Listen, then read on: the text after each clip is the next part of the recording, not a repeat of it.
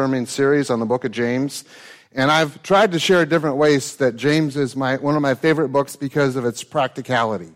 James just says it the way it is, says it the way it needs to be said, says it in a way I believe that it's pretty easy for us to understand what he's trying to say. I don't feel that James is one of those books in the Bible where you turn to it and you try to study it and you just go, huh, I don't really think I know what it says. It may be that way for you, but for me, it seems at least maybe God that wrote book just for Pastor Pete because there's a lot of stuff he needs to work on, and I know that's true. But it just seems to be an area of the Bible that just leaps off the life, and I hope it is in the study that we share together of God's way of revealing himself to us. And if you're here this morning and you want to hear from God, can I tell you that this is the way most of the time he's going to do it? Through His Word that we're going to open together. So open up whatever way you read your scriptures this morning. We're going to read um, the last two verses of chapter one. I, I, should let you know that in chapter two, we're going to break it off into two sermons. So we're not going to spend weeks on chapter two. We're going to spend two weeks on chapter two and then continue on. So this isn't going to go on into 2021 or anything like that. Um, we're going to uh, follow the Lord's direction, but the next chapter is going to is going to uh, go differently. But let's stand this morning one more time. If you are able and, and you would like to, invite you to stand for these two verses out of James chapter 1, verses 26 and 27. Those who consider themselves religious and yet do not keep a tight rein on their tongues deceive themselves, and their religion is worthless.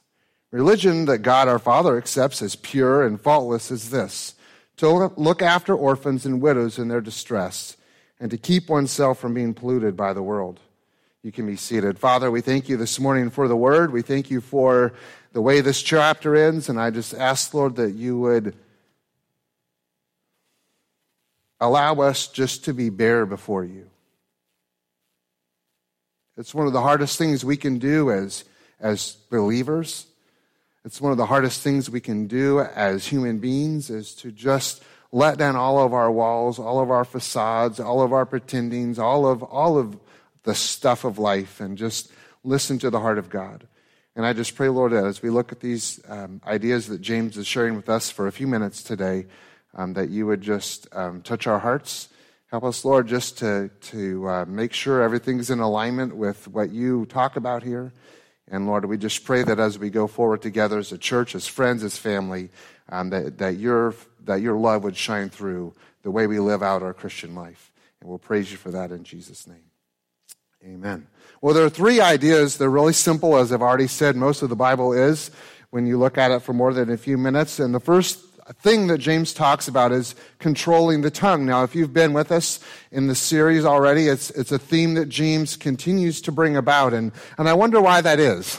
I wonder if that's something that you and I continually face in our life. I had someone talk to me right before the service, before the sermon today, and saying that that's kind of an issue in their life, and and it, and it hasn't been for a while. And we all have to face this. And so, thank you, James, for reminding us that this is an important issue, right, in our life. And let's ask the Lord together how we can go about it. So he's, so he starts out with this, with this idea, and, and, and it's important for us to realize if you and I think that our faith is genuine, let's summarize what James is trying to say. If you're taking stock of your Christianity and you go, you know what? Pretty good. I think you got it together. I might even get in a DeLorean someday and go tell somebody what time to get up in the morning. If you think that your religion and your, and your life is right, James says, okay. That's the way you take stock of things. But he says if you cannot control your tongue, well, he just says it the way it is. It's, you're kidding yourself. If you say that you're a believer and a Christian and you say that you're following the Lord and yet you can't control what comes out of your mouth, you're kidding yourself. There's no way that the two things can go together. And so this, and it's interesting that um, in this section, James uses this word religion. Now, it's a big world and a, wor- a big word in our world today, isn't it? Religion and faith, and it's only found twice in the Bible in most versions, and one of them is in this section in James. And what it means is, is your religious activity. The way you demonstrate yourself in worship, especially, when you demonstrate it at whatever kind of liturgy you're a part of. Basically, when you come to church on Sunday morning and who you are on Sunday morning as we're together is one thing, but it might just be that when you go home Sunday afternoon, there might be something else that comes out. And James is like, that's not the way that God wants to work in your life and in mine. And so, like a hot knife through butter, James slices through what we have and what we see to really who we are and the way that we live our life. James talks about this in the idea of, of a horse rider. And who's, who all here this morning has ridden a horse? Wow, that's, wow, I'm impressed. That is really good. How many of you have ever fallen off a horse? I don't know if I want to say that's impressive or not. that's quite a few of you. I'm glad that you're still here and that you're still walking well. And so he says that this idea is like the, the, and we'll get to it later in the book of James when he, when he talks more in depth about this. And you've all heard the verses of our, our tongue is like a fire that can go out of control. But here he's saying it's like a wild stallion. You try to put a bridle on a horse, and, and, and, you know you've got the little the little Shetland ponies that are so cute, right? And the miniature horses. And I don't think that's what James is. He's talking about the, the animal that's bigger than you. And if he wants to kick you down the road, boy, it's going to happen. And he's saying that the, the skill that is required, the discipline that is required, the, the focus in our Christian is required to make this an active part of what we're doing, not just singing songs, not just praying with the prayer time, not just giving with the offering, but it is a part of our life with Christ, is allowing God to rein us in, allowing God to show us areas in our life that we can, that we can get under control. Or we're going to be like that poor helpless guy or girl who goes and puts on the bridle on the horse and the horse says, forget it, I'm out of here, and down the road they go. And it may take a whole bunch of people to try to catch them. And James is saying in our lives, if our speech isn't glorifying to God, if it's out of control, well, he just says it in a way that most pastors wouldn't say in front of their church. but he says it and it's in God's word. He's saying, if, if that's you, then what good does all the singing do? What good does all the prayer time do? What good does the preaching do? If you go home and you just blast people and fillet them alive and torch the people around you, curse them, tear them apart, cut them down, ridicule and mock them, then did all of that matter? I guess he's probably right in his own way. There's a pastor years ago doing work around the church. Maybe they were building a shed. I don't know. And, uh, you know, there were some guys and people in the church who'd kind of come around to help work on it. And, and he had a, he was kind of doing a lot of hammering. So the pastor was carrying around a, a, a big hammer. And, and one of the people in the church just kind of kept following him around. He wasn't doing anything. He was just, you know, just the shadow behind him. And, uh, he finally turned to him and was like, what are you doing? He was like, Well, I'm following you to see what happens when you hit your finger with a hammer. What comes out of your mouth when you hit your finger with a hammer? And this curious parishioner understood what the moment of existential truth would be. It's one thing for him to preach a good sermon, to lead the church in prayer. It's quite another when life hits a bump and how we live our life in the light of that. Years ago, John Wesley was preaching, and there was a lady in the congregation. And sometimes you'll notice this if you're a public speaker, you just you can tell somebody's staring you down. And this lady was just, I mean, she was locked on. Come to find out afterwards that that the strings on his bow tie were too long, and she just couldn't take it. So you know, she was she was one of those parishioners waiting for him after church. Have you ever been that person? I got something to say to the pastor and he's not getting away from me until I say it. That was what was going on. She's sitting there waiting for him and, and, she, and she lets him know. She said, the strings on your bow tie are too long and it's an offense to me. Pretty sharp preacher. He asked the little gaggle of ladies who wanted to see what was going on, going down at the church. Uh, he said, any of you have scissors? And they, one of them handed him out, and he goes, Here you go. Um, and she trimmed him down to her liking. And Wesley said, Are you sure they're all right now? And she goes, Yep, they're much better. And he said, Can I have the scissors for a moment? I'm sure you wouldn't mind if I gave you also a bit of correction. I must tell you, madam, that your tongue is an offense to me. It's too long. Please stick it out. I like to cut some of it off. The preacher then would be preaching to the pastor, but the point of the message is sometimes our tongues are too long. And James is saying that a, that a mature, thoughtful, honest, growing believer will be open to the Lord's direction. That if God wants to, in a sense, place a bridle over our heart, over our mouth, that a mature believer will say, All right, Lord, I'm sorry. Lord, I messed up. I made a mistake. How can I be more glorifying to you in my life? And I think that's what James is trying to say. Not, hey, if you messed up, your faith is junk, go somewhere else and live your life. He's trying to say that if you want to praise and you want to worship and you want to serve and you want to be involved and, and, and live the life of faith, then allow God to come into the things that you say and the way that you say them. So the Lord can guide and direct as you follow him in life. Before I go on, there was a lady who came to same pastor and said, "My talent is to speak my mind."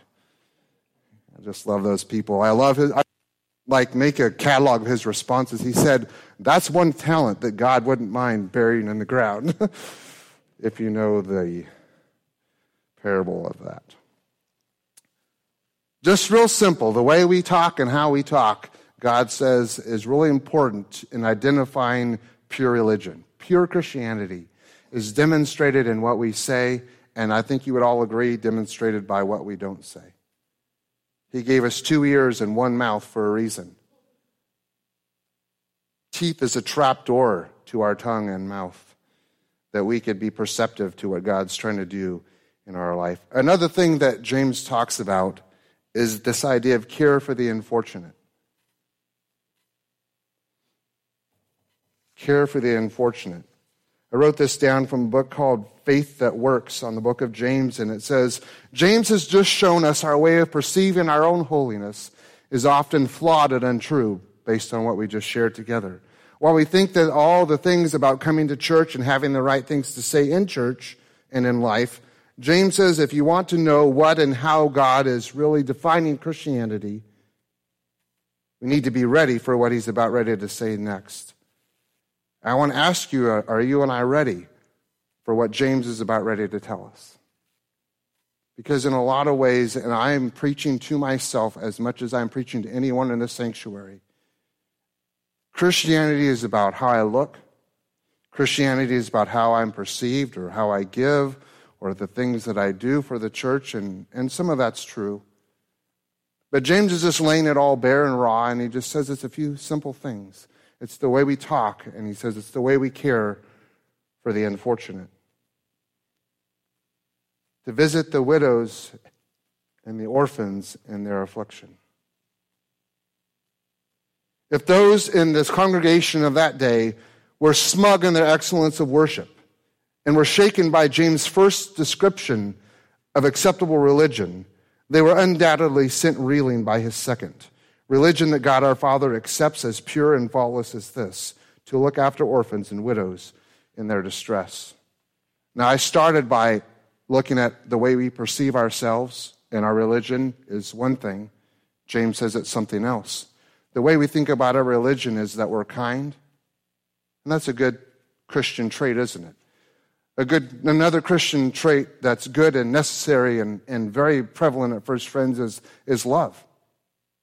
It is kindness and warmth and, and goodness to the people around us. And, and James certainly isn't cutting any of that away, but he just says that pure, real, authentic, living, bright, contagious Christianity, there is something about it that reaches down to the lowest of the low and does something to build them up. Not just supporting an organization that does, but you and me actually going out there into the homes and the streets and the byways of the people that are hurting and distressed with the pressures of life and doing something about it.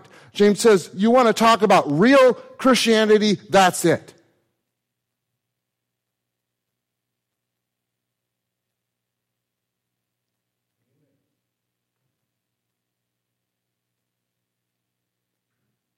Pause for effect. Because I think if we had Brother Robert come and have an altar call right now, it would probably be right to say that most of us should come forward. Maybe we've got our tongue in check. But how many times do we drive by or walk by or those who are hurting? Would it be enough for us to go back to them and say, You know, I'm a Christian and I prayed for you? And then turn around and laugh. Jesus, the Bible talked about that. And if you can't give them something to eat, if you can't give them something to wear, if you don't take time in order to do something for them, well, it just wasn't a really nice thing that he said. Over and over again, the Bible identifies our willingness to help the less fortunate as a key part of our, of our life, both as individuals, as a body, as a nation of followers of Christ. It is who Jesus was to go to the poor. He despised in many ways those in positions and those in power because they were blinded by those things. Like many in our world today, they're called public servants, but they're only out for number one. Jesus just blew that out of the water.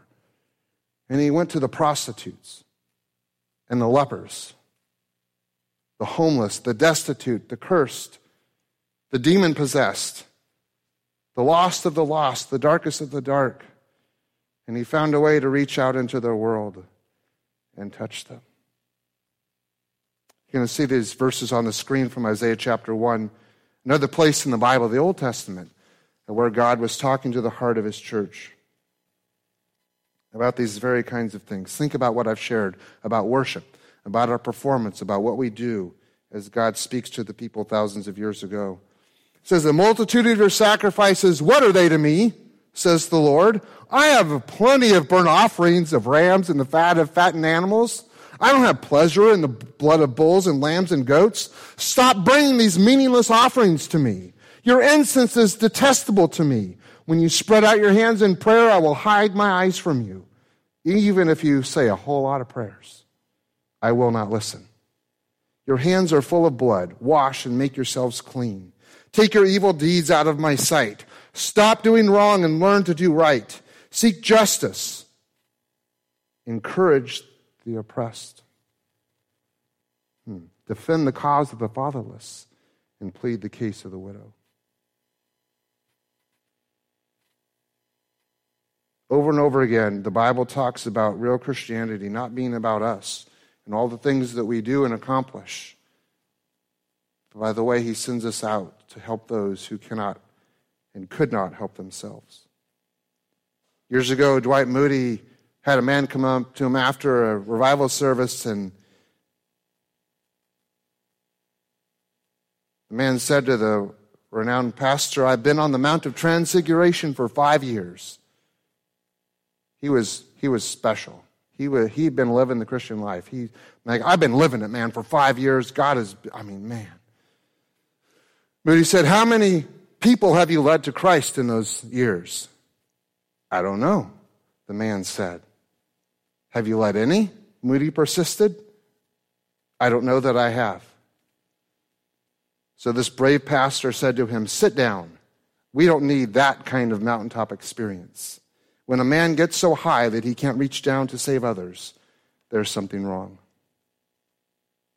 1 John chapter 3 verses 17 and 18 say, If anyone has material possessions and see his brother in need, but has no pity on him, how can the love of God be in him? Dear children, let us not love with words or tongue, but with actions and truth. One of the things that reach out to me the most in this passage is that in the middle of their distress is where God calls us to go. Oftentimes, it's the symbols of their distress that cause us to keep a distance, that scare us, that make us uncomfortable, that push us away are the things that drew Jesus to them. The way they looked, the way they smelled, the way they lived, where they lived. Maybe they didn't have a place to live. In the middle of their darkest hour, God calls us to their distresses. And I wish that you were all shouting amen. But the room is as silent as I've ever heard it in my life. And I think there's probably a reason for it. James says true faith reaches out. to a hurting world. Let's pray. God, we wouldn't fool ourselves to say that we can all change the world together or even apart. But the fact of the matter is, you called us out into a world that needs change. It needs love. It needs forgiveness. It needs acceptance. It needs help. It needs you.